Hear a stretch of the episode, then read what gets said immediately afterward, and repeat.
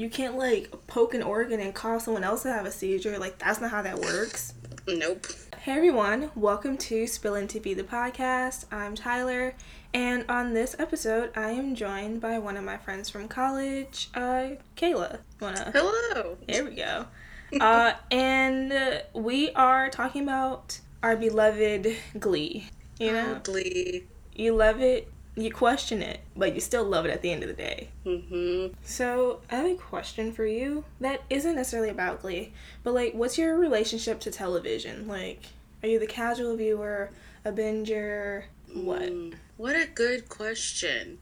I think it's funny. I think, like, the job, my other job that I do now, I'm a programmer and I watch films predominantly, but, like, I think TV is where I, like, connected to stuff first, like, all of the things that what got me into, like, fan fiction and things like that were TV shows, and so I think now I'm a pretty good equal of, like, a binger when I can binge. I wish I could say I was a casual viewer, but I feel too intensely about media to, like, ever be casual about any sort of TV show. But I think because there's just so much now, I think I have to be very particular about which shows I feel very, like, intensely about. But Glee was, like, one of those shows that in high school, like, I was the age that those kids were while Glee was airing until I stopped watching after a certain point. But, yeah, TV for me is, like, kind of what you were saying earlier where, like, I felt most, like, grounded and understood when I watched TV show characters that I felt like I had a connection to or read, like, a fanfic based on a TV show that, like, made me feel less, like, oh, there's other people in the world who are interested in this thing for this reason, or there are other people, like, TV criticism is what I read first before I read anything having to do with film, and I used to read this this website called Television Without Pity, which R.I.P. doesn't exist anymore, but, like, that's what got me into, like, oh, people do this for a living, oh, like, this is, lots of people watch stuff and are like, there's more to this than just the plot, so, yeah, I guess that's my relationship to TV. Cool. That was a way more in-depth answer than I was expecting, so we love that. You know, I rambled a little bit, but I'm glad you liked it. Everything's fine. All I do is ramble. Because my train of thought, there's no tracks. But, yeah, that's, like, really interesting. Like, TV really, I don't know, it's something I always fall back on. It's something I'm always watching. I know you're, like a film person, and I know that. But I would sooner watch a TV show than I would watch a movie. Mm-hmm. And it's because I don't like meeting new people. I know that sounds, like, weird, but it's like, yeah, with the TV show, I know the people already.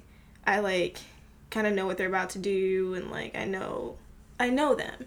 With a movie, I have to get introduced to new people, figure out if I care about them, and then hope that their story's concluded at the end. Yeah. And that's a lot. It's, like, I got, like, an hour and a half, yeah, or, like, 2 hours to do it, but I prefer when it's an hour and a half. Yes.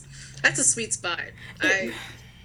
It's such a good, I love a good long movie, but, like, that 90 minutes, justice. Like, the 90 to, like, 101 minutes is really, like, the sweet spot of a movie. Yes. If it's 89 minutes, it's probably not good. If it's 89 minutes, it's a horror movie, and it's, like, a really low-budget one. Yeah, 89 minutes, definitely a horror movie. Sometimes they're good, though, if they're that long, but... I mean, sometimes, but, like... it's hit or miss. It really is. It's very hit or miss. You never know what you're gonna get. Especially now, with all the streaming services and all these movies just being dumped on there, you're like, oh. You just don't know, like, what was the budget? $5? Yeah. This is, like, I filmed on an Android from the balcony. Probably. Honestly, from the balcony. It's, like, got a weird angle, and we're just staring at people's heads. I'm just, like, really thinking. So I didn't watch this movie, but I was listening to something or talking about this movie, and it was, like, the doctor's office was someone's living room with some extra chairs in it. What movie was this? Okay, so I think that it was... I think it was like on Twitter, and it was Tracy, whose last name I don't remember. What is her last name? Whatever. Tracy Ellis Ross? No, not Tracy Ellis Ross. No, Tracy that used to host like another round. I know it's Tracy. Yeah, because all you're talking about. Yeah, because the only thing in my brain just says Brokey McPoverty, and that's just a Twitter name and not her last name. I have no idea what her real last name is. But she was like tweeting about bad like black movies, and it says something about Mama's Toe. Like, it was, like, something along those lines. Wow. At first, I thought you were going to say it was, like, that Tyler Perry movie that people were talking about. Was it Acrimony? For a while, yeah. How did she get on a boat? And why did Taraji have on those colored contacts? Why? I don't understand. They could have gave that girl whose name I don't know the darker contacts and let Taraji have her eyes. She has wonderful eyes. I don't know why they decided. They really could have let her keep those. Or they could have just pretended like we wouldn't have noticed the eye color difference instead of putting Taraji in those heinous colored contacts. Oh, that movie. Acrimony is a horrible movie. I mean, it's bad. I literally wanted to leave the theater. I'm mad that I was in the theater in the first place. You saw it in the theater? Look, me and Deja, we were in the theater. I don't know who drove us there. It wasn't us. We weren't conscious in the decision. It wasn't us. It wasn't us. Wow. I haven't seen a Tyler Perry movie in theaters in like 5 years, probably. Acrimony was the last one. I don't remember what the one before that was. I don't know what led us to believe maybe this one will be maybe because good. Taraji. That was it, but I'm convinced she just owed him a favor. It's quite possible. Because it's interesting, like, she goes back and forth between this stuff that's, like, really solid and then also this. And Acrimony. Literally, how did she get on that boat? I don't know. How did she get out the water? Oh, this movie came out in 2018? Why did I think it was older than that? It's not, which makes it so sad. That movie was, like, definitely shot in 15 minutes. Like, it probably had the $5 budget. It's so sad. I really hate that movie. It's so bad. And some of his movies are good. Like, I feel like the earlier ones are much better than some of his later output of stuff. I don't know, but maybe it's because I'm thinking of them as when I saw them as a kid. Exactly, when I didn't know any better, and, like, my brain was like, this is art, and not, like, this is sad. This is art. Like, high-quality concept right here. But really, Shamar Moore in Diary of a Mad Black Woman, it's like cornrows. Really, they definitely don't look real. No, of course not. Look at them now. You're like, what is the wig budget? Because it's also non-existent. What is it? Why can't he get the? Why can't he just let them have their hair? Like, let's just let people be the people that they are. You pick them for a reason. Just let them live. Like, exactly. In my brain, right now, this is so random, but it's not because it's Tyler Perry. All I'm really seeing is, like, Janine as a crackhead on House of Pain. Oh, my gosh. I forgot about House of Pain. It was so messed up. Like, she did not have to be on crack like that. No, she really didn't. She didn't. Man, yeah. He's so complicated because, like, on some ways, like, he's totally speaking to an experience. To an experience and, like, I think about, like, my, like, you know, my aunts and, like, my grandmas and stuff who enjoy his work. Like, he's definitely speaking especially to them. Yeah. But, like, there's just so much other stuff that's, so like... so much. But, like, aunties love Tyler Perry. Aunties love the drama. They do. If he just didn't, like, his plays, oh, my gosh. Like, the bootlegs of his plays back in the day. Oh, my gosh. Totally forgot about that. Like, if he had kind of stuck to that, maybe we would feel differently. Maybe. About him. I don't want him to staunch himself as an artiste, but, like... Right, I mean, he's done a lot. Like, he's done a lot for the community. Like, he's done a lot, like, in general.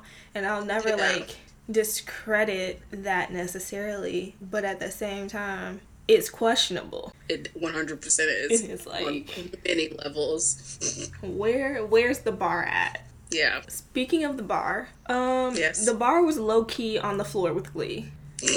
Did you see that edit that was floating around Twitter for a little bit? I want to say Well, let me just describe it for you. It's like someone made a supercut of all of the most, like, ridiculous moments of Glee that I had just... Some of them I had just kind of forgotten about. Some of them are, like, legendary. And I was like, we let this happen. Well, I guess maybe not we let it happen, but it happened. And we were all there, and we witnessed it. And I think it's the last thing of Ryan Murphy's besides American Horror Story that, like, I actually watched and could, like, fully... to a certain extent, fully, like, enjoy the weird parts of the weird sense of humor that, like, the biting sense of humor that it has. Because his later stuff, I don't feel as, well, I mean, I guess you could count Pose, but I don't really count Pose, because it doesn't really feel like it's not his show. But it's just, like, there's just things that happen on Glee that, like, definitely would not happen now. Oh, absolutely not. They literally could not. Definitely, like, fall into this area of, like, weird, like, biting campiness that, like, sometimes you can't tell if it's being satirical or if it's being, like, straight on, like, I mean what I'm saying kind of thing, which is so interesting. I don't know. The time in which you consume a thing fully affects the way in which you consume the thing. Yes. Like, if I had, like, just started Glee, like, today, I don't know if I could do it necessarily. Because it was, like, when at some point, I went back and I was rewatching that first, like, season. And it is, difficult. That's one word. Like, it's so uncomfortable, and it's like they're all so cringy. Like, truly, that's what it is. It's like a cringe fest, like, the first, like, few episodes. And it's like, in 2009 though, I was like, oh, I'm sold. And then like I was sold immediately, because Glee pilot aired twice. Oh, I was a later joiner of Glee. I joined after the first season. Like, I was... So, and I looked it up to make sure that I wasn't just, like, you know, like, nuts. I was like, no, this happened 2 times. Because I remember, So, in 8th grade, because it was 2009, it aired in, like, May. And so, I was still in 8th grade. And I, like, saw it. And then I never saw it again. And I was like, what? I was kind of into that thing. And it disappeared. Then, months later... Now I'm in high school, because it came out, like, again, it started doing its run in September. And I was like, so y'all trying to sit here and tell me that you didn't play this before? Like, somebody is trying to play me. I saw it. I have memory. I'm not just some dumb kid. I know I saw this. And so, like, I was sold, like, immediately. But I didn't really talk about TV like that at this time. Didn't really know. Like, the only TV, like, I talked about at that time was, like, Degrassi, because somehow I knew people that had seen that. I wish I knew more people who had seen Degrassi growing up. It felt very insular until college. Well, it was, like, one person that I knew when I was, like, in, like, 8th grade. I was the girl, and it was Megan. And I just remember us being, like, in the auditorium this one time, and we were, like, talking about the JT scene. And yeah, that one pivotal moment. And just talking about how that was. The rest is history, you know. But, like, I didn't know, like, anyone that watched Glee at this point, so I was kind of just, like, consuming this thing on my own. And it wasn't until later in high school that I found out that other people were also into it and, like, you know, had these songs on their phones. Oh my gosh, yeah. I fully had Glee covers. Yes, I did as well. And I remember Glee being like this. So my freshman year was the year after yours. And so by that time, Glee was in its, I think, Glee was in the beginning of its second season. And that was like, I remember my freshman English class, four of my friends who I'm still friends with to this day, like, that was, like, the conversation we had. And with our English teacher, like, we were talking about Glee as a point of conversation when we weren't talking about, like, I don't know, The Crucible. Like, did I read that in 9th grade? I don't know. I read it in high school at some point. Yeah, I fake read it, so I get it. It happened.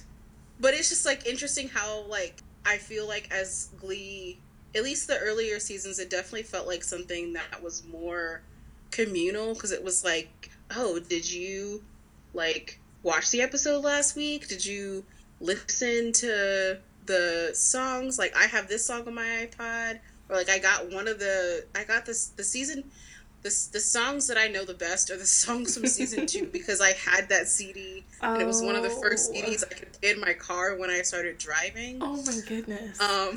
Yeah. So that's the one with like the Umbrella mashup with Singing in the Rain. Oh. And so I feel like it's the last. I think now we like still have those communal like TV experiences, but it's the last one that I can think where I actually like was really excited to like go to a place and like talk about this TV show with other people, like going to school and being like Kurt and other folks. Kurt and company. Oh my goodness! I know everyone else's name. It's just. Went out the window for a second. I'm trying to remember what those conversations were even like, and like what we just were fine with. We were fine with everything. Like if you look back, like 2009 was a different time, but like the whole idea of like this communal like watching experience and what you just said about like talking to like your teacher about TV, I'm like, I want to be that teacher. So it's like I like definitely have students that come up to me and was like, Miss, did you see the one show or the thing? And I'm like, so yes, I did. And then like we have like full discussions about it. And they ask me for recommendations and stuff, and I give them, and sometimes they listen and report back. So it's a good time. Oh, that's so cool! I love that. Okay, I have so many thoughts about Glee. First of all, the thing that's just really just like burning in my brain. Tina had a fake lisp. Yes. That then gets... Yeah, that whole... Tina's characterization early on is so weird. Because, like, what does it do for her... To have the lisp? Yeah, what does that do? To be, like, gothic with a lisp. I never really understood that and what it really did. I think later Tina's stuff is, like, somewhat better. Sure, but then she got, like, hit on the head with something, and then... It was just gone. Like, she literally got hit on the head, and there was this episode where she, like, thought she was Rachel or something. It was, like, literally called, like, Rachel 2.0, and then it's just, like, Tina having a fever dream. Oh my gosh, yeah, I forgot. Exactly. You forget about a lot of stuff because a lot of things really went down. And like she had a thing for Artie. Yeah. We had, oh my gosh, one of the last classes I took in college was a disability studies class, and we had a whole like 2 days I think that we spent on Artie and the episode when Artie like wants to walk. Yes. That entire episode is so, like, it's so frustrating, and it's, like, frustrating that, like, the actor who plays Artie is this able-bodied person. Super able-bodied. Like, one of the ablest of bodies. Like, he was in a boy band. I've seen him dance. Like just this whole thing. His short-lived boy band that I feel like everyone has forgotten about except for me. Oh, 100%. I know it exists, but it's like... I still sometimes... Their song popped in my head the other day, so I listened to some of their songs. They were pretty good. He, like... For mid-2000s pop. He released music not that long ago. Did he? Yeah, he did. Wow. Yeah, that happened. I wonder what he sounds like. But it's just, like, things like that. That Glee that, like... Just, it gets stuff really great in some ways, and then it just, like, it doesn't really ever try to, like, is Artie ever truly, like, a full person on the show? That's, like, something to ask. Like, is he ever really, I'm trying to remember any of his arcs, and it just, nothing is really sticking out to me. Right, it's like, I remember he was with Brittany, and then, like, the whole, like, Christmas thing, and Brittany wanted him to walk, and then there was the whole thing. I'm just thinking about, this is complete, it's still Artie, but I was watching those shows for my birthday, and they played dodgeball, and they literally they were just rolling him in the thing. Yeah. Oh my gosh, yeah. And then I saw, like, there was this, like, compilation of, like, things, like, Glee did, and it was, like, a TikTok, and how, like, people, like, will record just, like, scenes on TikTok, and it's, like, whatever. And it was synchronized swimming, and I did not remember this. They just threw him in there, wheelchair and all. Oh, my gosh, what? Just, like, floop. And put him in there. Oh, my God. It just happened. And, like, glossed over. Didn't even consider how ridiculous that was. Like, you wouldn't throw... No. People who use wheelchairs can swim, but you wouldn't just, like, toss them into the water. It was either he was tossing it or he rolls himself in there. It was, like, one of the two. Both of them are ridiculous, though. Like, a wheelchair's not meant for water. It's not. It don't float. It's not like a pool floaty. Like, that's not it. No. It is not like an inflatable that Artie was going to use to float. What else? Like, Artie, didn't he end up with, like, that girl, Sugar Mata? I'm gonna... Sugar.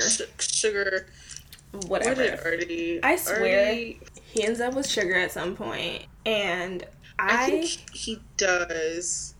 He, like, does, because I feel like she sat on his lap, and then he, like, wheeled around. Like, I feel like that was the go-to thing for everyone he was with.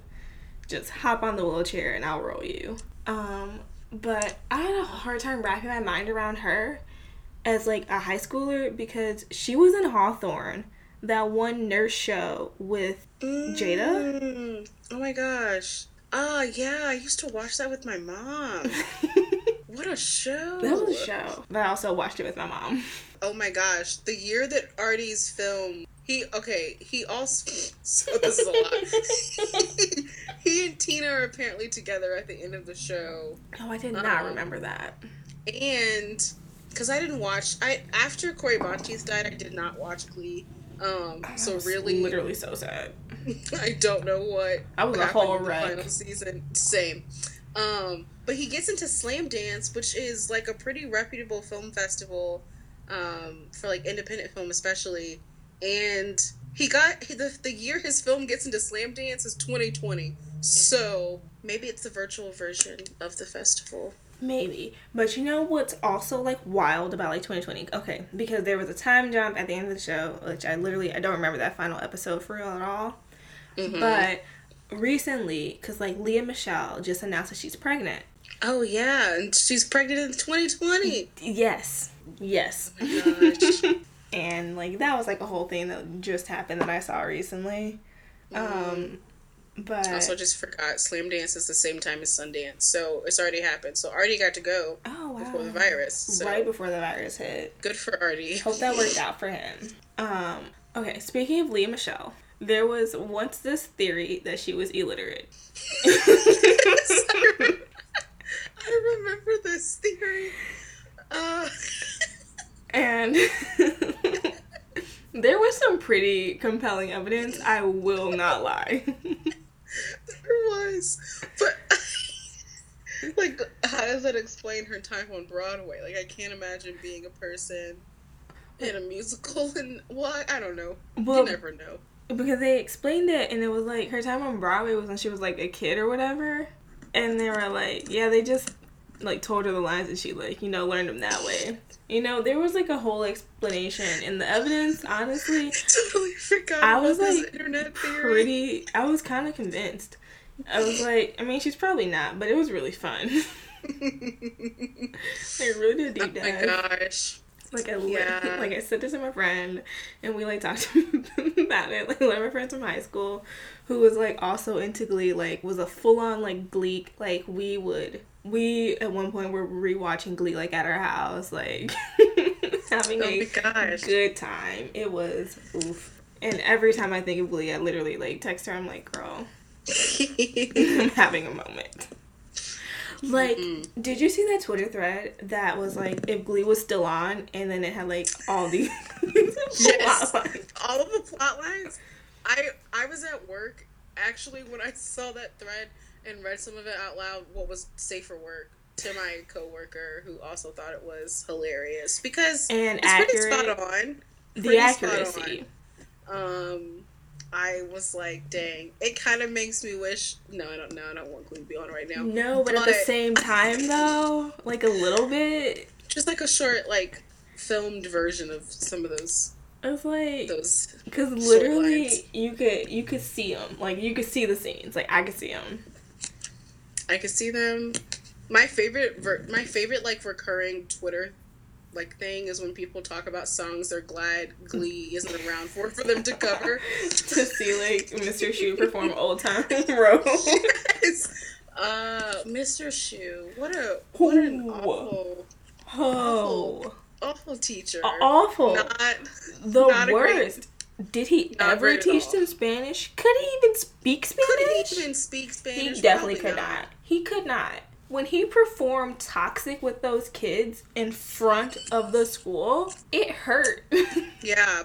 I thought that was weird then. Oh, 100%. It's even weirder now. I 100% thought it was weird. But then it was like, at the time, there was a weird, like, scene with, like, Rachel and him. Like, in the, like, early.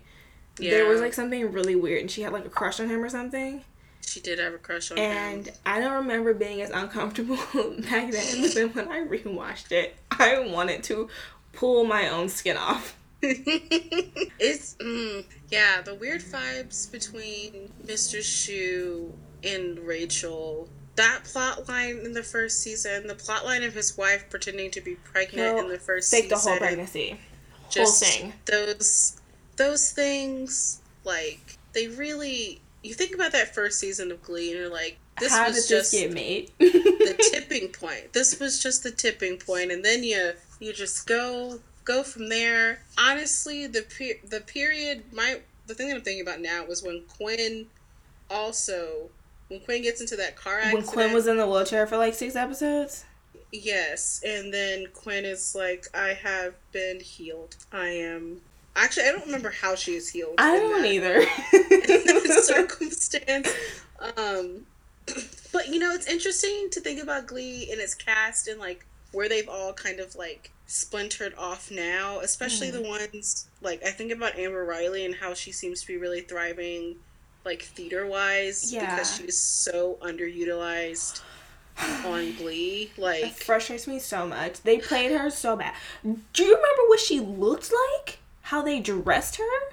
It's, like, why are you wearing leopard and neon? I don't know. Some of those outfits I think were definitely of the period, which is weird to say about a time that was like 11 years ago.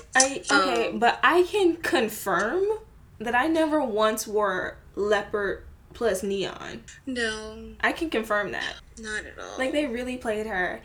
And it did. They really, and they...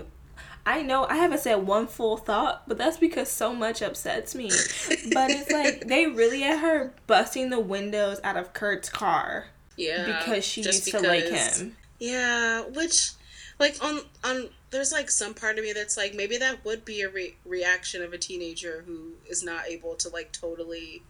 I mean, adults aren't able to process their feelings, but, like, particularly a teenager. But... At the same time, it's like... I don't know any teenagers. It's like this really weird, angry, like, black woman thing to, like, have her do. Like, that song sing Jasmine incredible. Sullivan. Yeah, like, that song, Jasmine Sullivan is incredible. That song is incredible. Vocals are really A1. I hate that that's the way that they, like, have her sing that song. Like, she didn't have to literally bust the windows out. But she did. And for Kurt... And for Kurt. Nope. Absolutely not. Absolutely not. Who else does she date? Sam. I was a pretty big shipper of her and Sam when that happened. I love them. And then when they sang that song, in my brain right now is Human Nature, but I don't really know if that's the one. But they sang a song. It was one of Michael Jackson's. Maybe it was Human Nature. I feel like it was that. But I just remember being... low-key heartbroken when they broke up because I was like, you can make it work. It's okay that he's white. Literally, this was like 2012 at that point. Like, it was fine. It you can make it. You can do it. You could. It'll be fine. It'll be fine. There's plenty of like mixed people out here. Like, I know you can make it work. Literally, yeah. It's like interesting because like I feel like it's like thinking about the characters who they like. I feel like Tina and Mercedes and like who else am I thinking of? Like Artie, like these characters who were marginalized in one way never really get their due in the ways that like Kurt and Santana does like have much more. They do much more with Santana than they do with like the other women of color on the show. Yeah, but they did. And that was super random that, like, Santana, of all people, ends up moving to New York with him. Yeah. Oh, yeah. I don't necessarily remember how that came about, but that's, like, really random. She moves to New York. And she like, lives with them. Thing. They have that apartment that they definitely couldn't afford. Yeah, 100%. And they rode a bike in there. I distinctly remember. They rode a bike in there. They rode a bike. Sarah Jessica Parker's there at one point. I don't remember what her character was. I don't know, but I literally... did. Let's have a Kiki. They did. I listened to their At the Ballet cover the other day because coincidentally, it is the only version of that song that I actually, like, really like to consistently listen to. Like, I like a chorus line, mm-hmm. but that version of At the Ballet is the one that I always go to. Don't know why, wow. but it is. There's so many Glee songs that, there's like... There's so many, like... Okay, so, like, as much... that I still... As much, like, crap as we, like, talk about it, there were really some, like, good covers that came out of Glee. Yeah. Like, I, personally... I think my, like, all-time favorite is that Adele mashup of Rumor Has It and Someone Like You. Yes. It was truly iconic. The Troubled Tones should have never disbanded. Yeah, they should not have. Oh, my gosh. And then it ended with Santana slapping Finn, which, honestly, he kind of deserved. He did deserve it. You don't out people. It was so... Like, Santana is terrible. I love Santana, but I recognize how awful she is as a person. She really says some reckless things, but he fully did not have to tell her to come out of the closet in front, just like in the whole hallway. Yeah, that's not cool. He did not have to do that. Not in high school. He could have shot so many other shots. Like he could have said so many other things. Like he could have done so many things. He could have said something like racist. Who even cares at this point? But he told her to come out the closet. Yeah. No, absolutely not. So he deserved the slap. He deserved it. He did. He deserved the slap. The slap is so good. Truly iconic. It's well done. The mashup is well done. So there are so many like musical arrangements on that show that are really, really good, and some versions of songs that I like. Like I said, like I go to that version of At the Ballet first rather than like the actual like chorus line version of it. Blaine's version of Teenage Dream. Yeah, incredible. So good. So good. So good. And I think that kind of speaks to like truly, I don't know if a musical show now would do it. I don't know. I haven't watched Zoe's Extraordinary Playlist, so I don't really know how that's going. I'm gonna tell you right now, it's not the same. I'll tell you that right now. Because I just think about how much it was like, this was like the number one song on iTunes, or, oh, R.I.P. iTunes, or... Right. Man, iTunes really is gone. Rip. Sorry, I a moment. Yeah, no, it is though. Like that's not a thing anymore. Things that make me feel old. But it was like that's the thing. Like you were like you downloaded these songs to your iPod and you listened to them over and over again. And I just don't know if any other like the whatever musical shows that come after this, which I hope there's more. I love a good musical. Thank you. I don't know if they'll. The way for them to permeate the consciousness as much as, like, going to be however they leverage, like, Spotify or Apple Music, because that's, like, the version... Like, I knew exactly how much a song on iTunes was for so long. And I will for the rest of my life. So, like... But, like, what's the version of that now? Because that's part of, I think, what made Glee so popular, because the music actually was good, even if the storylines themselves were questionable. Like the music was great, and it's like for the most part, the amount that they had Mr. Shue rap, I thought that was so good. Then. Oh my goodness! But then I watch it now, and I'm like, and then you look back and you want what did he? Oh, I don't actually think that was him. I just thought about when they did Blame It, like blame it on the alcohol. Mm, yes. Is that it? Is he does? I don't think that was him, but it was still bad. But then Nelly, like there was a Nelly song. Oh, the If You Ain't Gonna Take a Ride With Me. Did they do that officially, or was that just like that? I don't know, but I'm not gonna clip. I don't know, but I kind of love that clip. I'm not going to lie. They just seem to be having so much fun in it. I have listened to it many a time. I really love when people have fun. Like, that's, like, one thing. Like, me too. When the cast truly enjoys each other, it really brings something else to the show. And just makes it so much more enjoyable. Which is, like, one of the reasons why I love The Bold Type so much, because those girls really are friends in real life, and they really do, like, love and support one another. Yeah, they do. Makes it so cute. I think you could tell that, the Glee class definitely also felt that way. Yeah, like, most of them. And, like, some of them are, like, still friends. Like, Kevin McHale and, like, Amber Riley and Jenna Ushkowitz. Like, Kevin and Jenna, like, have a podcast together. Oh, yeah, they do. And then, like, what was I watching? Like, Terrell videos, like, the YouTube videos of, like, Terrell, and they had, like, Song Association. I think Kevin was, like, on it, and, like, Amber was just, like, there, just, like, in the backdrop, like, supporting him. And, like, that's, like, super cute, and I don't know, that, like, warms my heart. Same. Yeah, I don't know, I think, because they were really talented people, for the most part. I mean, like, yeah, I think they're all talented. Yeah. And, like, even if some voices were stronger than others, I think the people who were doing the music side, for sure.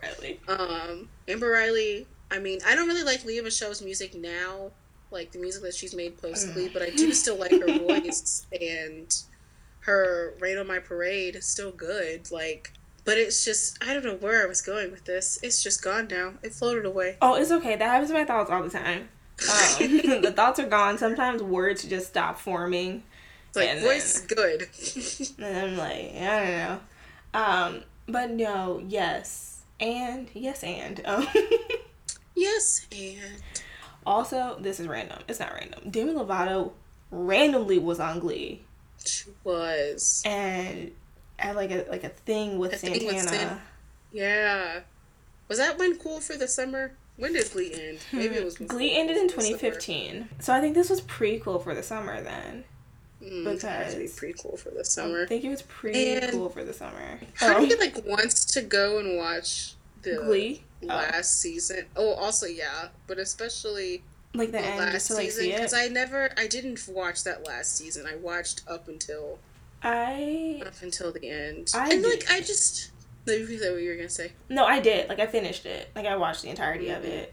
And I got Deja to... Glee is another show that I got Deja to watch, and so, therefore, I got to rewatch a bunch of it because we lived together and she was watching it. And I was like, you know, let me just come join you, you know? Because why not? Yeah, why not? Because I just feel like there's some, like, sprinkles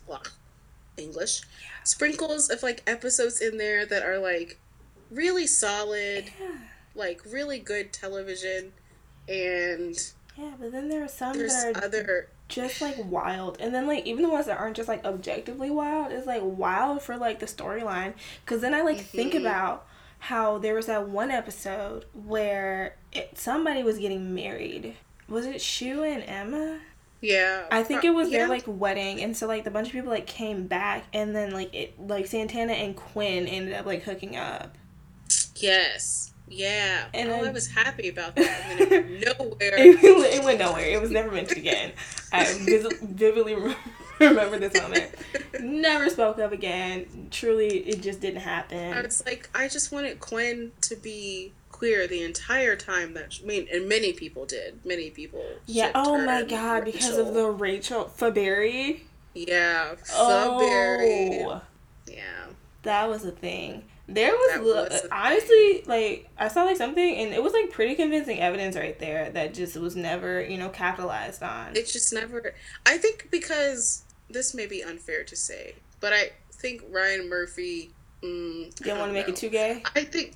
Yeah, I think he's less interested in relationships between women than he is... Like, men. Relationships between men, yeah.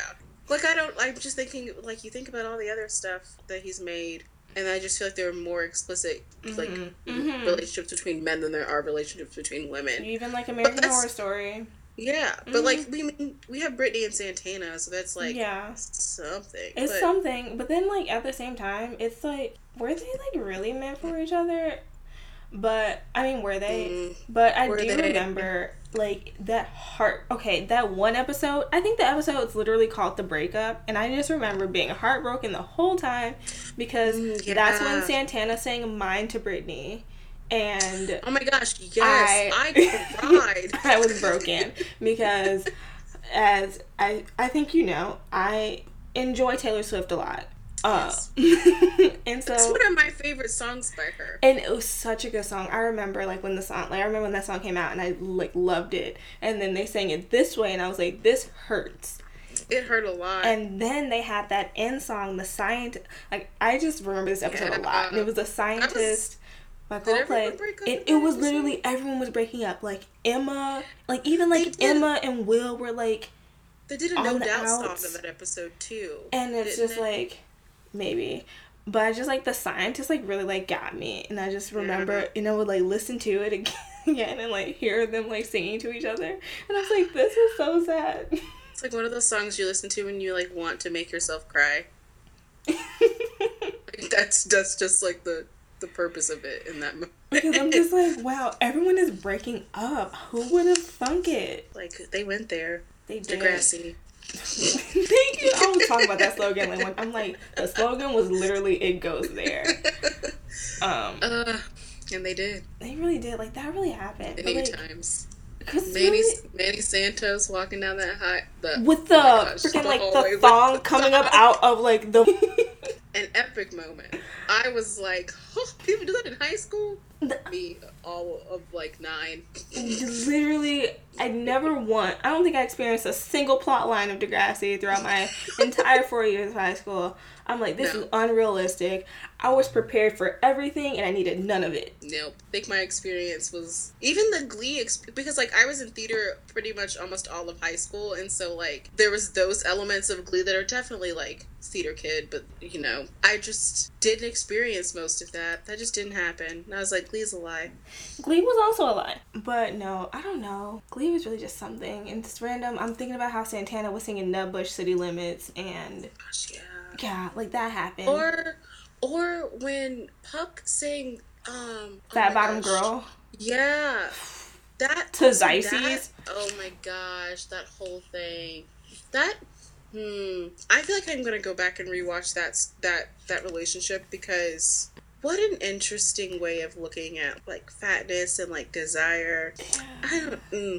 Okay, but now that we're talking about Lauren Zeisies, I think about when they had to do the original songs and freaking Rachel sang about a headband. Oh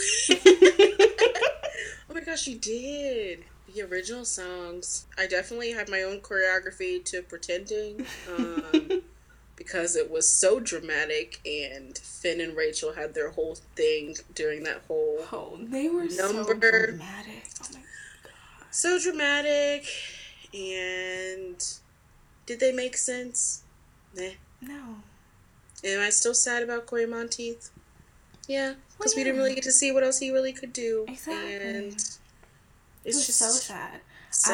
I learned that. I'm not gonna lie, I was on Tumblr and I found out that he died.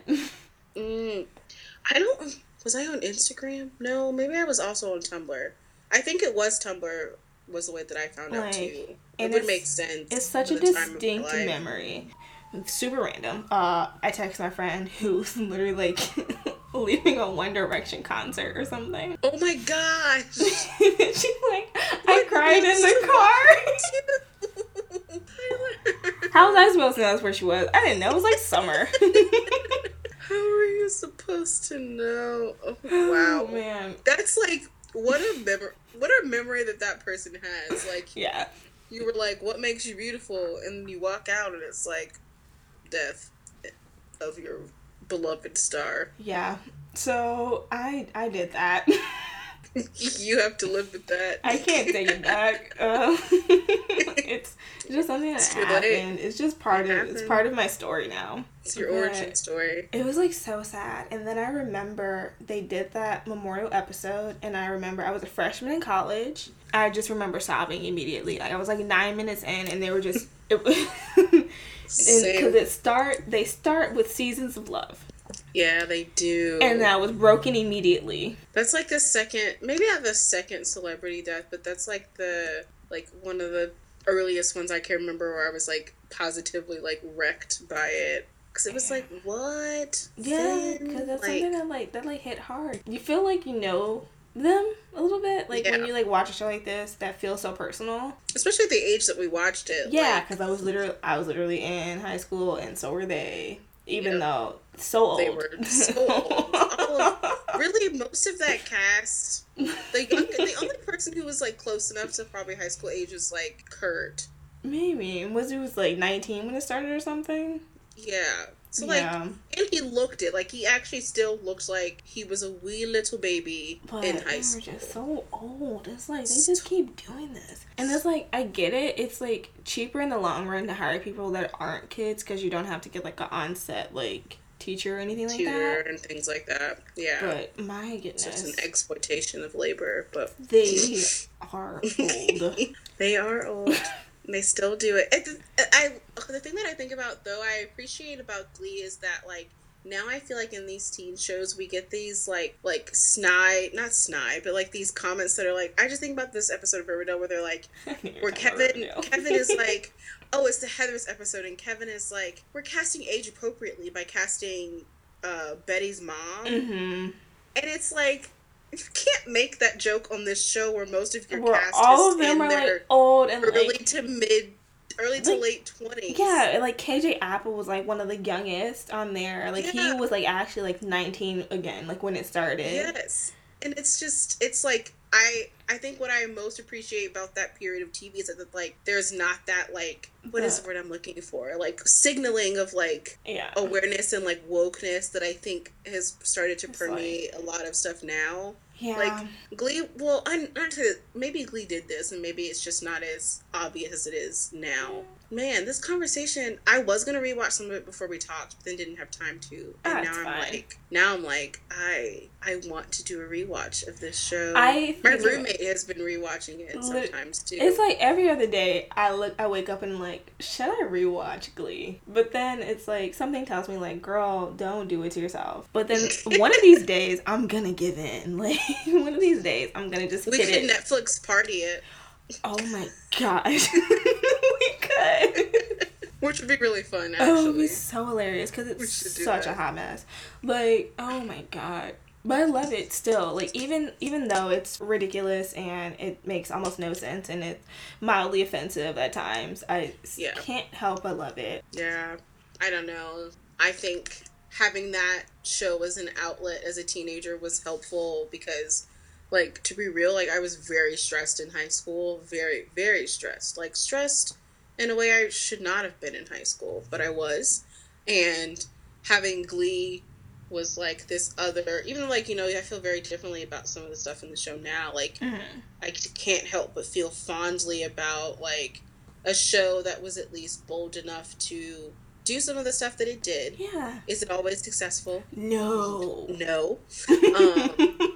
But it, like, put some people forward that I, like, as much as, like, you know, you talk about how awful Santana is, but I just... Oh, but we love Santana. I love her so much. And she gets to be, like, mean and, like, gay. And I just really appreciate, like, those things that Glee did introduce to the world, like, even though Santana was awful, but Santana's amazing at the same time. Yeah, she gets to be dynamic like that. She does. She had levels. She really did. What a woman. I don't really know about the later Glee people, the people that they added. Oh my god, that was like a hot mess. Like, there was like a shooter episode. I remember that now. Yeah. Unique was like there, and like Unique got like outed or something. But not... Yes. I don't remember if it was like outed in the sense of like their like identity or just like they were catfishing someone. This is like Euphoria. Oh my goodness. Like, very much more harmless. Oh yeah, Euphoria takes it to a very different level. I just finished that recently, so that's why it's so like on the brain. Been thinking about that show a lot. That show was really something. It grew on me as I watched. It was wow. Yeah, that you do a whole whole episode on Euphoria. I know. Someone told me that I should. I was like... You should. I would come back if you wanted me to. I have so many thoughts about that show, especially because it's written by... The entire season is written by one person. Yeah, Sam Levinson. I don't know how I feel about one person writing an entire TV show. Okay, see, that's how I feel about Tyler Perry. I know that this is... We come full circle. We run back. I had all of these thoughts because I was like, Tyler Perry, does this. And then I was like, okay, but we criticize him, so much. And when I say we, I mean, I know I do. But then I'm like, when it comes to, Sam Levinson did Euphoria alone.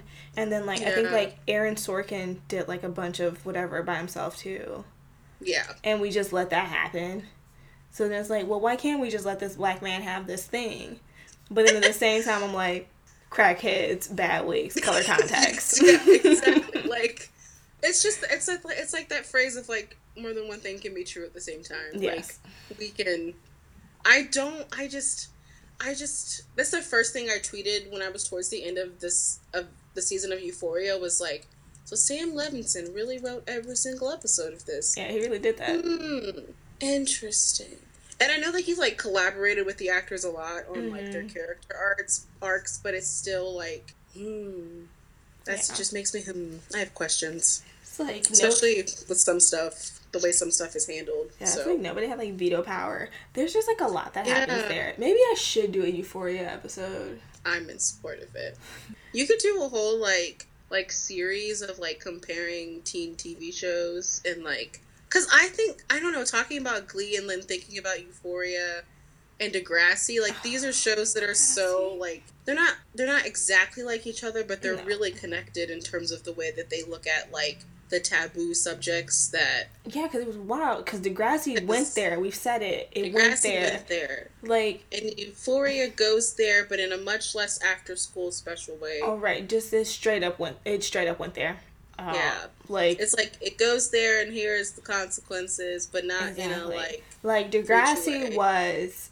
Emma basically, to catch a predator, and they catch the predator. Oh my gosh, they do. That's the first episode. Would be if the predator did not get caught. It was literally the first episode, though. Yeah, literally. That's the... yes, that's that. Oh my gosh, you get totally right. Compare those two episodes. Also, it's just so... It's weird to call that first episode of Degrassi sweet, but it's because Toby saved the day. Yeah. And they're you're using this desktop computer, and just the idea of chat rooms and stuff that don't exist anymore. And Euphoria is so different because it's just here's this. No one is saving the day on Euphoria. Yeah, no one's using, and it's just interesting because Jules has this very involved dad, right? But all of this is happening. Yeah, and you just so much. I understand trusting your children because you should, because that's a relationship. Whatever. But yeah, it's so interesting.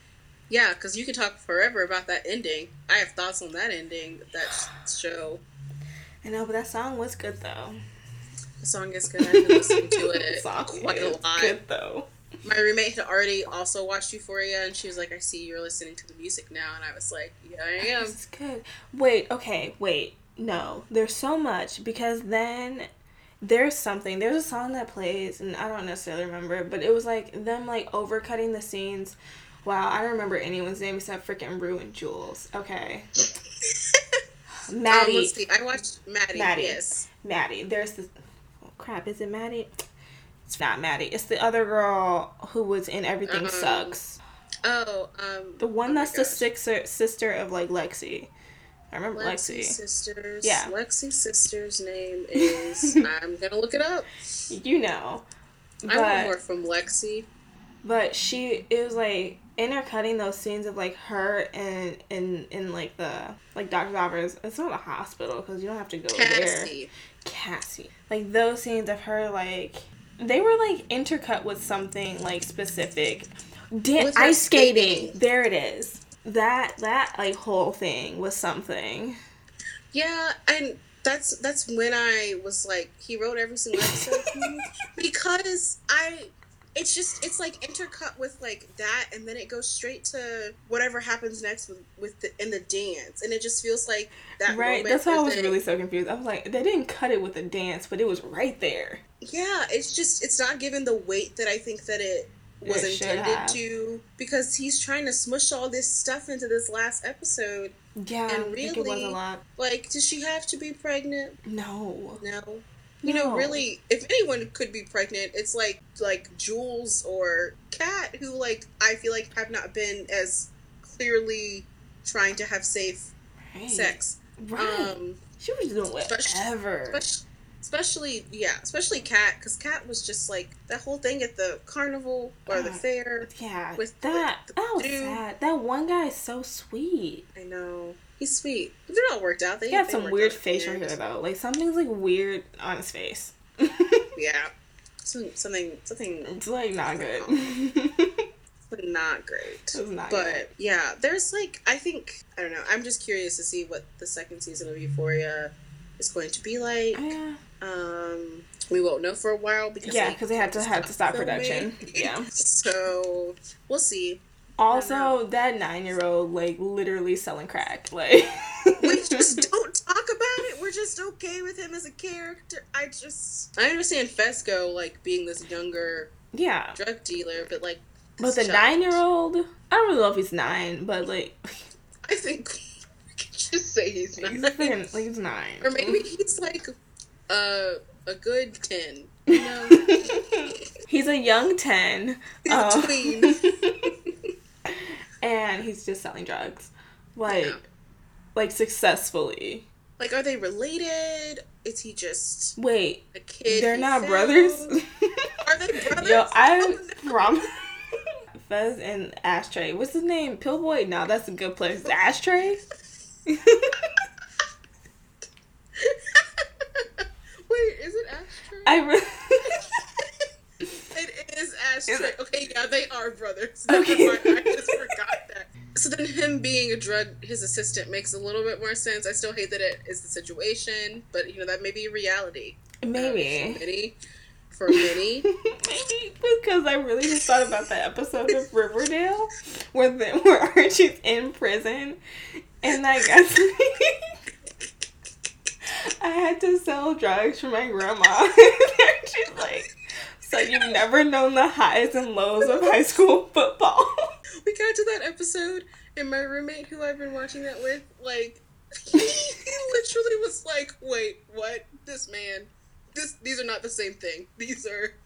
And so we have, like, a whiteboard in our kitchen, and I wrote that quote on the whiteboard. So I think the thing that I love the most about that line is that it, like, it is so Archie. Like, Archie would 100% be like, what? You had hardship? Football. Like, football. Highs and lows of high school football. Let me introduce you to it. And I keep telling my roommate that I can't wait until we get to the episode when the SATs happen, because it's, like, one of those things where, like, they've been, like, freaking out about griffins and gargoyles, and then it's, like, tests. Like, college? Do you go to school? Do you do homework? Like, okay, this is, like, also, like, super random, but, like, one time Archie said that he was in Algebra 3, and because what's Algebra 3? What is Algebra 3? Now, what is that? I'm a whole math teacher. I have a math degree. At no point in my life have I taken an Algebra 3. What would Algebra 3 even be? Like, what would you even... These quotes, they just say the wildest stuff. It's like, just like they say wild crap on Glee, when Mr. Shue told them that they were all minorities. Yes! See, they're just, like, spiritually connected. Like, these shows... everything. They're all like, interwoven. They really are. They're on the same similar, like, wavelength. The same reasons that I think I really like Riverdale, the same reasons that I think I really liked parts of Glee. Even though, like, my taste for things has, like, changed and evolved, but... There's just such a... I think video writers are probably some of the smartest people in the world, but they choose to have this show be the way it is, and I respect them so much for it. Like, they just... They're all in. They understand the bit and the tone that they have chosen for themselves. 100%. But I literally want to, like, burr holes into my skin when someone says endgame, though. Yeah. It's just, okay, it's, like, obvious that someone on that writer's team is, like, on the internet. On the internet and, like, read, wow, English. Read. Sounded that's real the southern. That's the southern is jumping out. She doesn't jump out often, but there she is. Read fan fiction and was on the internet. But, like, you should know that most people who, like, even talk about fan stuff don't say endgame in, like, real life. Like, in everyday conversation. Like, that's very much just, like, an internet culture thing. Like, that's not... Yeah. That's not something you slip into conversation. Like, never, we're endgame. Yeah, I have never said that. I have only ever been, like... Yeah, I'd love for this couple to end up together. But that's pretty much it. Like, no. You don't know it was safe out here to use internet lingo with people. You don't. You have to be one engaged. Time, I said, like, ship, and then I had to explain myself. We don't have time for that. I need people to understand. I just need you to get where I'm at. I don't have time to explain to you what shipping is, and, like, the whole, like, backstory, and then, like, all this other stuff. I don't have time. Just meet me where I am and figure it out. Exactly. And then, like, also, like, what are you confused about? Ship, like, relationship, like, it's part of the word. Context clues, man. Exactly. My friend, though, has this theory that I support that, like, Archie is just this, like, repressed gay teen. And that, like, that's truly who he is. Because especially, the thing that I hate that they did in the third season was when they meet Jughead's mom. Mm-hmm. And she's like, oh, so you two finally got it together. And it's like, no, they didn't. No, because the only, you know, compulsory sexuality. I'm just so tired of them doing that. Just, like, go all in or don't. Like, Kevin, he gets shifted all the time. Kevin. They just use him for, like... For musicals. Like, for musicals. Like, don't let this gay man be the director of all of your musicals. Like, ridiculous. That's his whole identity. The musicals, or when, like, he's conveniently Betty's best friend again. When it's like, Kevin, when did you die? Is musicals, what's his favorite milkshake flavor? Cult. That's it. That's it. That's literally it. And Kevin got cult married, and I saw that in my, like, rewatch, like, when I was watching his episodes, because I watched the Heathers one, and he literally got cult married to Fangs, and we just nothing. Just let it happen. Just nothing. I liked them. It was sad. I liked them too, but considering it, just I get that, like, the core four, like, who the core of the show is, but it's like it would be so much more interesting if you allowed some other fleshing out of other people. Yeah, like Cheryl. Because like, what are we doing with Cheryl? Like, Cheryl is literally, like, a different person. Like, every time we see her. I think she's in a horror movie some episodes. Like, I think my favorite parts of Cheryl are when she, like, goes all in. Like, when she put pig's blood in herself. Or was it even pig's blood? Whatever. Some type of blood. Something. And then burned her house down. Like, she is totally in, like, unhinged. A B kind of movie that I would have loved to have watched. Like, I think they should cast her and stuff like that after this, because I think she's good at it. She's constantly in a horror movie, and everyone else is just kind of, like, floating around. Cheryl is literally living her own plot elsewhere, where everything is just, like, falling apart, burning down, and doesn't make any freaking sense. It doesn't make sense at all. And then, like, it's just she's so, like, it's just back and forth. I'm like, is she this catty person all the time? Is she this... No.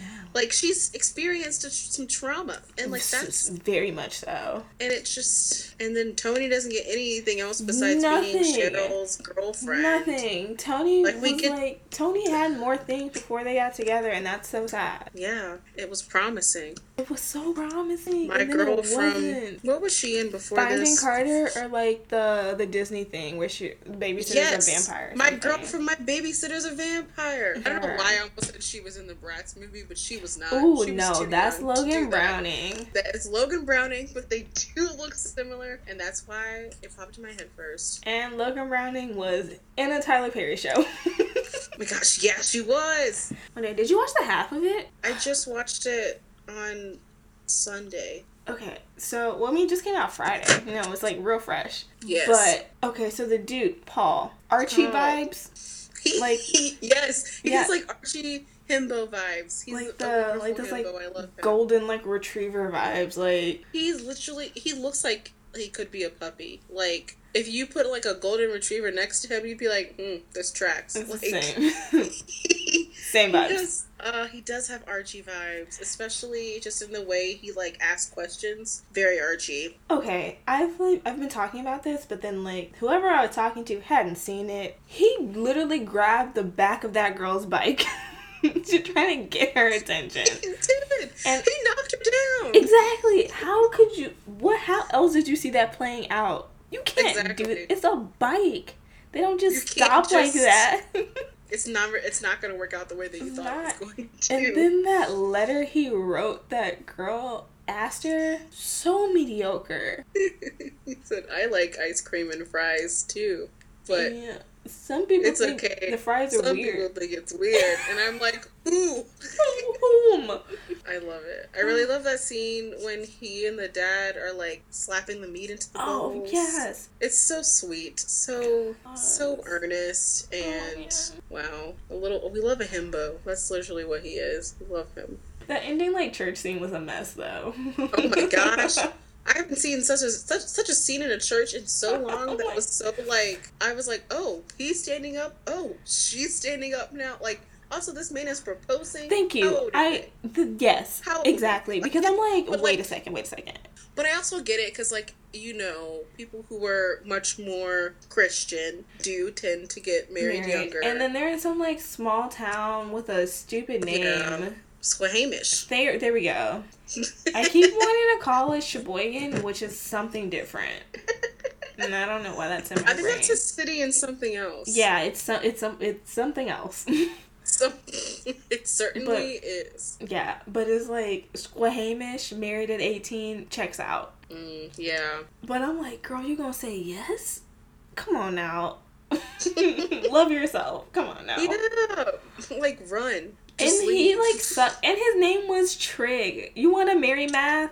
I don't think so. I made that exact same joke. Like you don't. Why? Like what is this man's real name? What is? Is it trigonometry? Like I know that's not his full name. I know it's not. Trent? I don't know. And what all he can do is like look at himself in his like phone and like take selfies. So yeah. And he thought like that freaking Ellie was into him. Ellie. Yeah, I'm like, what? Who? What? No, absolutely not. Absolutely not. I really liked it. I'll probably rewatch it when I need some uplifting.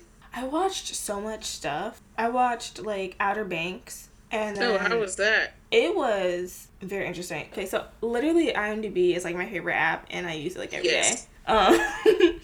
And when you, like, look it up, it has, like, it's, like, mystery, crime, romance, thriller, something else probably. And I'm like, how can it be all of these things?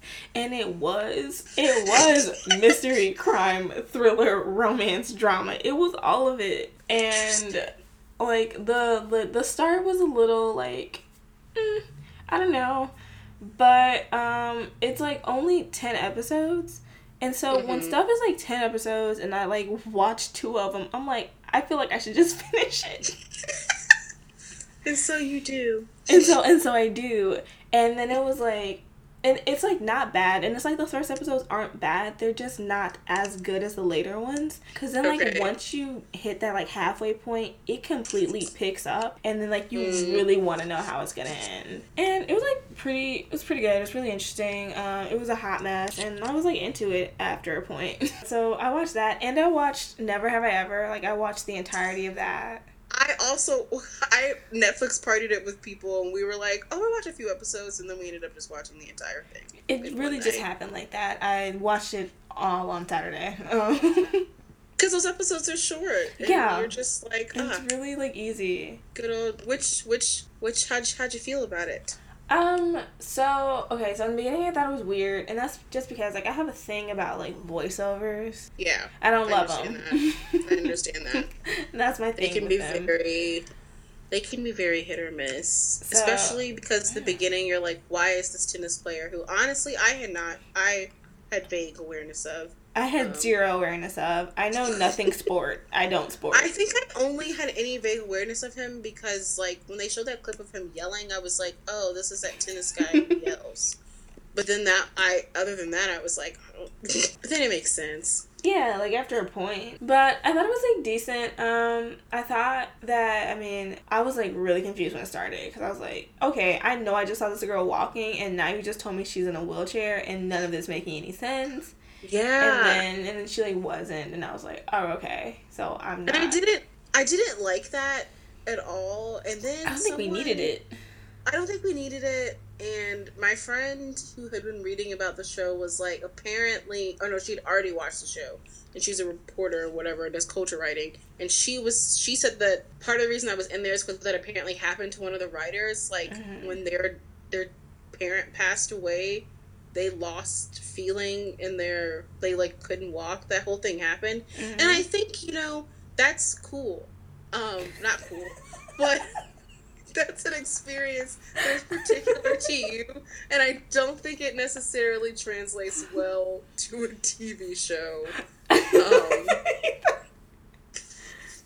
if that's not the whole plot, we can't just flip it in. It doesn't need to, like, I get it. And if that happened, like, it's weird. If you have to think, like, as a reaction to grief. But, like, oh my gosh. It just feels... It just doesn't. Especially because, like, then it was like also kind of like playing for laughs because she just stood up to see the dude, like, over yonder. It would be very different if it had not been played for laughs, like, then maybe I would hate it less, like, and then I would have maybe understood more immediately that it's like, oh, her body's reacting to grief, and like, right, that's... That did not register with me. Right? No. I was just like, why are we doing this? Because I'm like, oh my gosh, you can't walk no more. I'm just... I was on this, like, roller coaster, and then she's, like, freaking standing, and I'm like, I don't get it. I was like, excuse me. I have questions. So many questions. But, I mean, aside from that being just straight up ridiculous, it was, like, I thought it was decent. I like... I mean, from literally episode one, I was like, her and this other guy, the smart one, Ben? Yes. Ben. I'm like, there's a thing there. Something's there. And then it was. Like, of course. And then it was. It's like, of course. Yeah. I've been talking about, with some friends who also watched it, about how, like, comparing, oh my gosh, what's his name? Paxton Hall Yoshida, to Noah Centineo, Peter, and All the Boys I Loved Before, and about how, like, Peter is a more successful kind of, like, jock himbo with a golden heart than I think Paxton is, because, like, I know the way that they're writing Paxton, it just makes it much harder for me to believe that, like, one, I would want her to be with this person, right. Which, like, she's 15, like, there's she's 15 and, like, her dad just died, like, there's just, like, does she need a boyfriend? Like, she's so young. One. Like, it just feels like so young. And, like, I could not get it out of my head that, like, once my friend told me the actor who plays Paxton is 29, which, like, one, gave me, like, the ability to thirst, but two, I just couldn't get it out of my mind the entire time I was watching the show. Like, I knew he was a grown man from the moment he popped on scene. There were just some, like, that. There was, like, some under the eye stuff that was, like... He has some wrinkles that are... Only an old man has seen these things. Yes. This man's older than me. Like, it's, like, only possible is, like, if you're someone who's been smiling for a long time, like, you have those smile lines that, like, just... You look like you've seen something. And he has, because he's freaking 29. Exactly. It's like, you saw Y2K and remember it. So... Yeah. 29, yeah. Like, yeah, he remembers it, because I don't. He remembers Y2K. He remembers 9/11. I don't. I remember Aaliyah dying, which happened the same year, but I I don't do not have a distinct memory of 9/11 happening. Mm. I don't know what that says about me. But yeah, Paxton's a freaking old man, and so now that you tell me that, I'm definitely like not here for it. Yeah, it's just I think he's fine as he can stay as a character, and like I'm curious to see how he develops. I love his sister. So I love his sister. I love all of the scenes with his sister. And all of the scenes with Debbie's her cousin. Calling him out, like... Yes, she was like, you're a douche. And I was like, yes. Oh, so sad to hear it. She's like, I don't know why you didn't know this information already, but... You suck. I'm gonna go back inside with my clothes now, so... Someone tweeted this that was like, I'm so weak for, like, a rich and lonely boy. Like, as much as I, like... hate the things that he says to her earlier on in the season, like some of the comments Ben makes to her. Mm.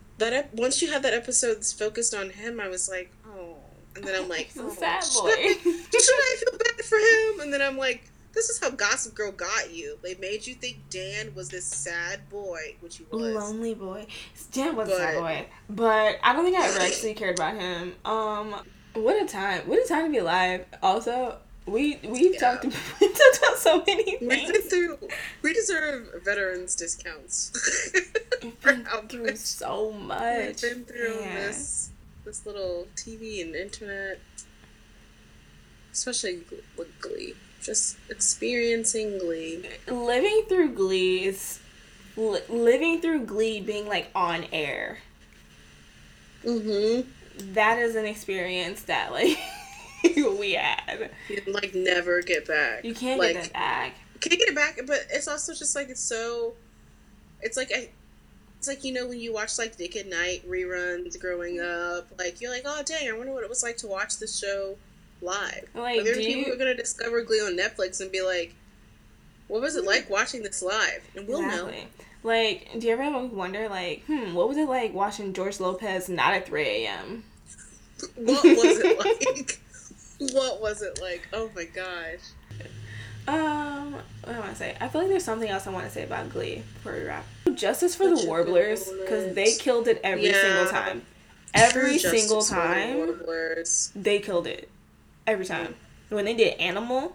Oh yeah. Wow. Animal.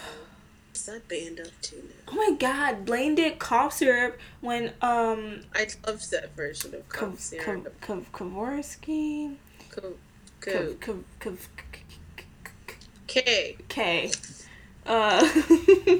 When he was, you know, about to, you know... That whole thing. That. Yeah.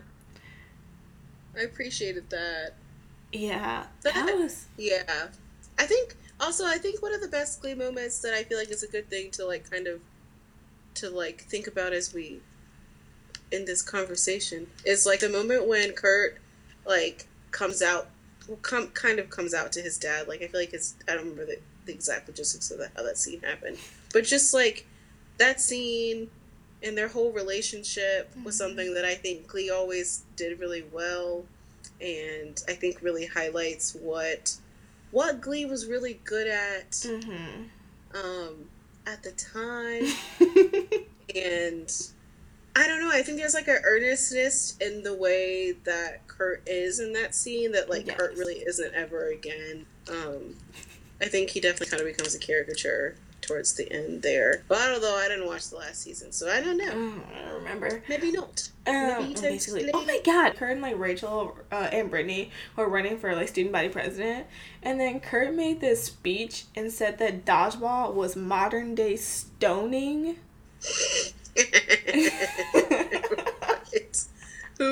What? And he said it so seriously. He's like, this is like modern day stoning, and if I'm elected, I'm gonna outrule dodgeball or whatever. And I'm like, alright, okay, you're really doing a lot here. You're really taking it too far. Truly hitting me with your best shot, lol. That's so funny. What the heck? But then that also reminds me, there was this one tweet. And it was like, what I loved most about Glee was that they tackled every single issue, and none of them were done right. Yes. Like, I I appreciate that so much. I appreciate it so much. You know, you really shed some light on some stuff. You didn't do it well. Some of them were done, like well-ish. Ish. Some things, definitely like some stuff better than others, I think. I think a lot of the stuff with Kurt in the first season and, like, coming out with his dad and, like, his relationship with his dad, I think that's, like, probably the best example from the first season. Of anything done right. Of that, yeah. And then, like, kind of, like, the way he and Blaine sort of their relationship develops, but, like, otherwise, there's other stuff. I just can't think of it right now. There's gotta be something. Like, there's stuff. There's something. Yeah. But, honestly, despite how ridiculous Glee was, I still love it. Like, in my, like, heart, it still holds such a big place.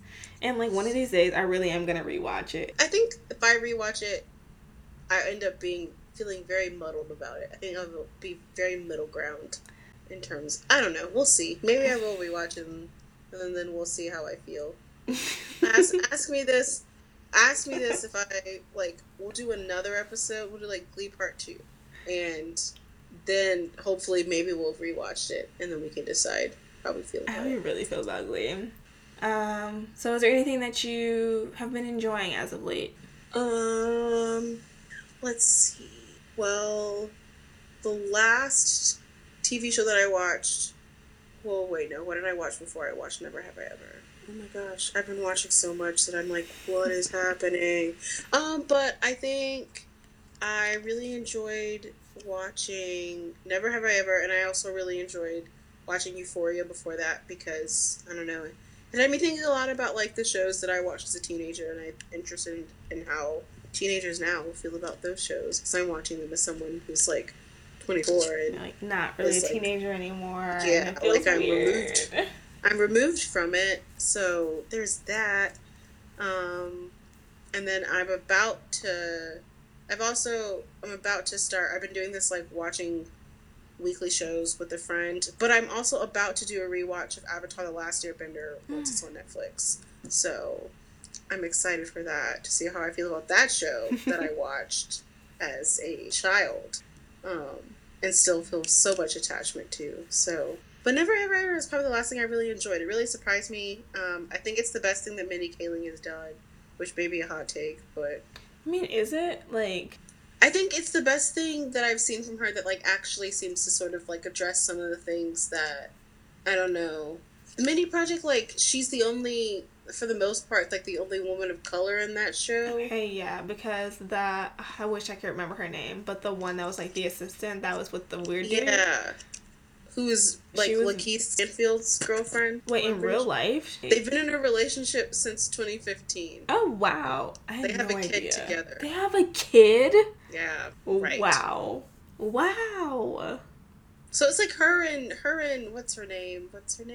Tamra. Yeah.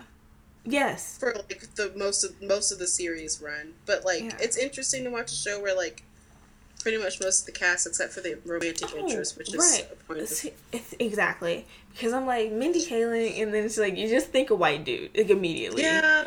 Because, like, and I was, like, talking about this recently, but, like, didn't she say something about the whole, like, love interest is a white dude? I feel like she said something about it. But I don't remember exactly what she said about it. No idea.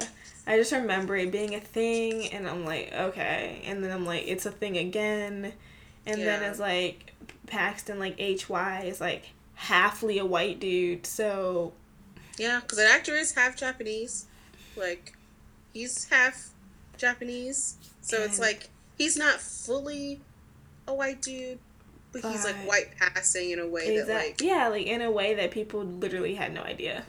Yeah, like, that's literally a joke. He's, like, oh... He's like, you didn't... Like, his last friend is, like, oh, I... thought that was someone else. Like, he's like, that's my dad. You've met my dad. So played for jokes that he's even, like, not fully just white. Yeah. And then the rich dude is just a white dude. So a white dude. That's a thing that I think. Is he Jewish? That's something. Oh, maybe he's not. Is he Jewish? I don't know. Maybe. Problematic? Am I? Oh, delete this. No. He's totally Jewish because remember they had that project. And yes, and Debbie makes a really insensitive comment.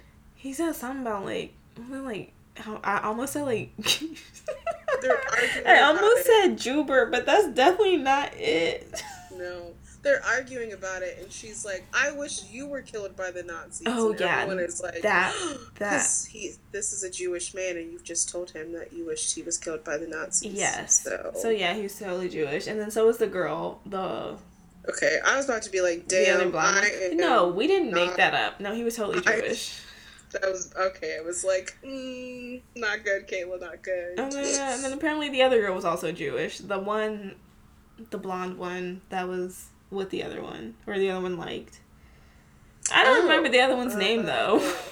Oh yeah, she is. Oh, I don't remember. I can't remember either of their names. The one that Fabiola liked. Yes, Fabiola and Eleanor. Okay, those are good shows. I watched the latest Ryan Murphy project, Hollywood. Oh, you watched Hollywood. I did watch Hollywood. Mm-hmm. Okay. Okay, so I watched Hollywood and I didn't hate it. I enjoyed a decent amount of it. Now, like when I started it, I didn't feel like immediately like sucked into this world where I like needed to know what was gonna go on. Yeah. But like knowing that it was only like 7 episodes made me just again feel like I could just finish it. Like when I said if I watch 2 and it's 10, I might as well finish. Definitely, if I watch 2 and it's 7, I'm gonna finish. And then like when you like look on like IMDb, it doesn't tell you in terms of episode. It tells you just total runtime is like 6 hours, and I was like, yeah, I might as well just watch all of that. Yeah. And so I did, and that one girl. I don't know her name in real life, but she played Camille in the show, and she was also in, like, Spider-Man Homecoming.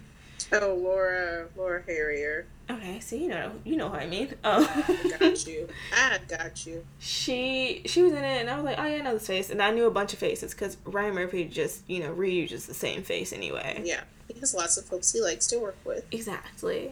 And it... No, it was good. I feel like it's definitely going to be nominated for some stuff, like for like Emmys, and I really feel like Jim Parsons is going to get like a supporting actor nomination. I just feel that. Yeah. In my bones. But it was kind of like interesting. I was like the whole time waiting for like true tragedy to strike. Like I was just waiting for something like horrible to happen because of like the time period that it was set in. And then I realized that it's not, true to life. It's more of like a reimagination type thing. Yeah. So it's like some bunch of stuff is like glossed over because obviously it wasn't like this for real. Yes. But it was kind of nice to see something that wasn't horrible happen. Mm. Like it was nice to not be bombarded with like tragedy and trauma per se. Yeah. Because a lot of Ryan Murphy stuff is just dark. That's true. Like a lot of it's just like so dark. Like, did you watch The Politician? I did not, but I did hear that it goes there. As Ryan Murphy is wont to do, it definitely does. And it was like real dark, and so like this was not that, and so it was kind of nice to see. I totally get that thing not just be like horrible and like just like super sad. But it was also still at the same time like kind of dark, kind of messed up. Like stuff was like not okay. And like. Was Jim Parsons really plays this, like, character. Mm-hmm. Mm-hmm. A character. That's what I've heard. But, I mean, like, it was, I don't know, it was, like, kind of good. Like, it's not the best thing I've ever seen, like, fully. But I also feel that way about a lot of things that end up nominated for awards. I don't think they're the best things, but, critical acclaim and all that other stuff. That's, yeah. So, and oftentimes what's critically acclaimed doesn't always get get recognized. Exactly. So. But yeah, so, I mean, it was a decent watch. I thought the whole reimagining thing was interesting. I liked that it wasn't super traumatic and just, like, tragedy stricken. So it was cool. So, like, that I enjoyed, but I'm done with it. Kim's Convenience I'm, like, into, It's, like, kind of funny. Mm-hmm. I'm on season 1. It's only, like, 4, so... Oh, I just thought of another thing I finished watching that I totally forgot about. What is it? Schitt's Creek. Oh, my gosh. I loved that. I finished that this past weekend. It's sweet. I literally just talked today. Like, today I talked about... I had advisory today, and a question was, what was the last thing that made you cry? Oh, yeah. And I was like, I full-on sobbed when I was watching, because it's like, I was watching, there was, like, a special that aired, along with, like, the finale. There was, like, a special that was, like, leading up. And it's like, I watched that, and then I watched it, and I was just sobbing for, like, the whole time. Yes. And so, yeah, I talked about that today. Yes. Oh, Schitt's Creek is so good. It's so good. And I didn't expect it to be when I was, like, first starting to watch it either. Yeah, it really, like, grows and develops. Like, it, like, finds itself at some point. And then it's, if you go back, then you can appreciate it more. Mm-hmm. And then the other thing is that I'm rewatching Utopia Falls because I've been going through doing, like, recaps or whatever I'm doing. Yes. Whatever I'm attempting to do with that. Yes. I've been doing it. It's on my list. I will let you know when I watch it. Yeah. Yep. So, I don't know. Do you want the 6 people to be able to find you? Sure. Hopefully not at my home. But you can follow me on Twitter. It's at @KMyers, KAYMYERS_. I do tweet mostly about movies, but I also watch TV. And because Riverdale will be on Netflix soon, I will be doing a thread of the season like I did last year. Because... Riverdale is so much more fun to watch with people, and so having feedback on what other people thought of it is more fun than just me sitting at my TV laughing by myself. So, yeah. Follow me there if you want to, 6 people. I'd love to have you. I'd love to have you. I can fully attest to the fact that Riverdale is definitely more fun when there's other people. So, you know... Yes, I'm going to make my roommates watch it with me. That'd be great. I have to watch it alone because no one is in this journey with me anymore. Well, I'm here. I'm with you. But yeah, so feel free to check out my blog at spillintv.com, spillintv.com. You can also find me on Twitter at @spillin_TV, and then on Instagram at Tylerpedia, TYLERRPEDIAA. Thanks for having me. This was fun. Thanks for being here. Virtually, of course, because quarantine. And also, you live in a different state. Also that. This was fun, and you are more than welcome to come back anytime to talk about anything you want to talk about. Wonderful. I'm excited. I may force you to do a Euphoria episode just because I want to talk about it. I mean, I'll do it. I'll, like, re-up on some stuff about it so that I'm not, like, trying to pick names out of the sky. Yeah. Just renaming people. You know. And, I don't know how to end this ever, so I think that I say make good choices.